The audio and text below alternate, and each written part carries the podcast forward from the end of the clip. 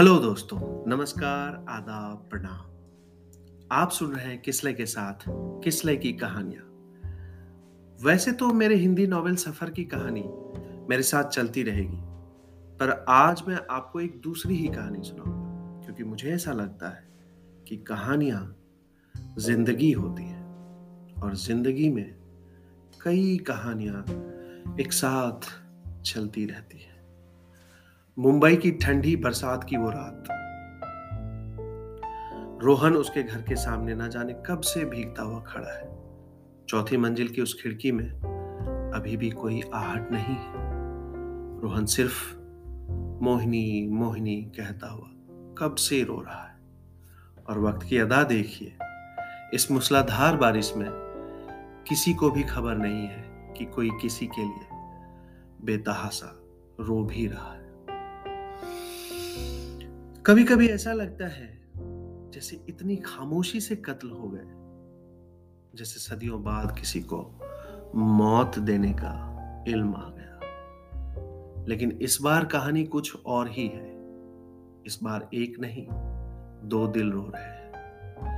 मोहिनी खिड़की के पास उस मौन अंधेरे में छुपकर कब से रोहन को ताक रही है, इसका किसी को पता नहीं है। पर वो एक छोटी सी बात इन दोनों के बीच ऐसी दीवार खड़ी कर देगी। ये बात बिल्कुल भी पता नहीं थी रोहन को। रोहन से रहा नहीं जाता है। वो किसी तरह गेट से कूद कर अंदर आता है।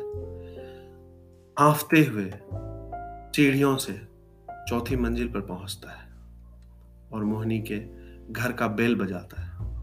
मोहिनी जो जानती है कि दरवाजे पर रोहन है, माँ की आवाज़ से रुक जाती है। माँ कहती है, कौन है दरवाजे पर? मोहिनी अपने चेहरे से आंसुओं को साफ़ करते हुए कहती है, बच्चे होंगे माँ। माँ ये कहते हुए सो जाती है कि इतनी रात गए कौन मर रहा है हमारे दरवाजे पर? जा देख ले। मोहिनी दरवाज़ा खोलती है, सामने रोहन खड़ा है। घड़ी तीन बजने का इशारा करती है। ऐसा लग रहा है जैसे कोई बारिश में भीगा हुआ है तो कोई आंसुओं में।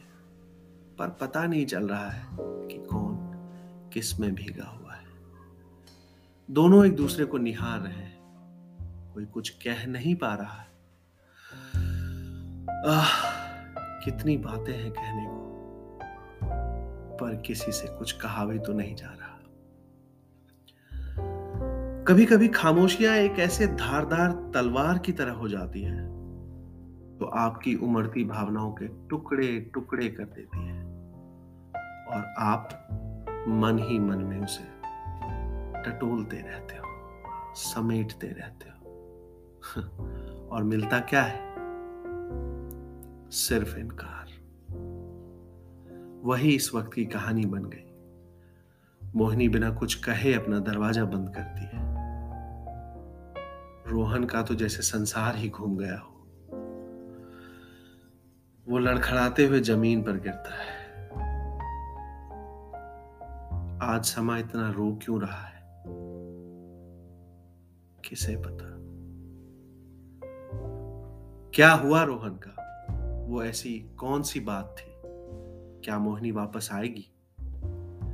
ऐसे कई सारे मन में उठते सवालों का जवाब आप अगले एपिसोड में सुनेंगे। जानने के लिए बने रहिए मेरे साथ, यानी किसलय के साथ किसले की कहानियों में।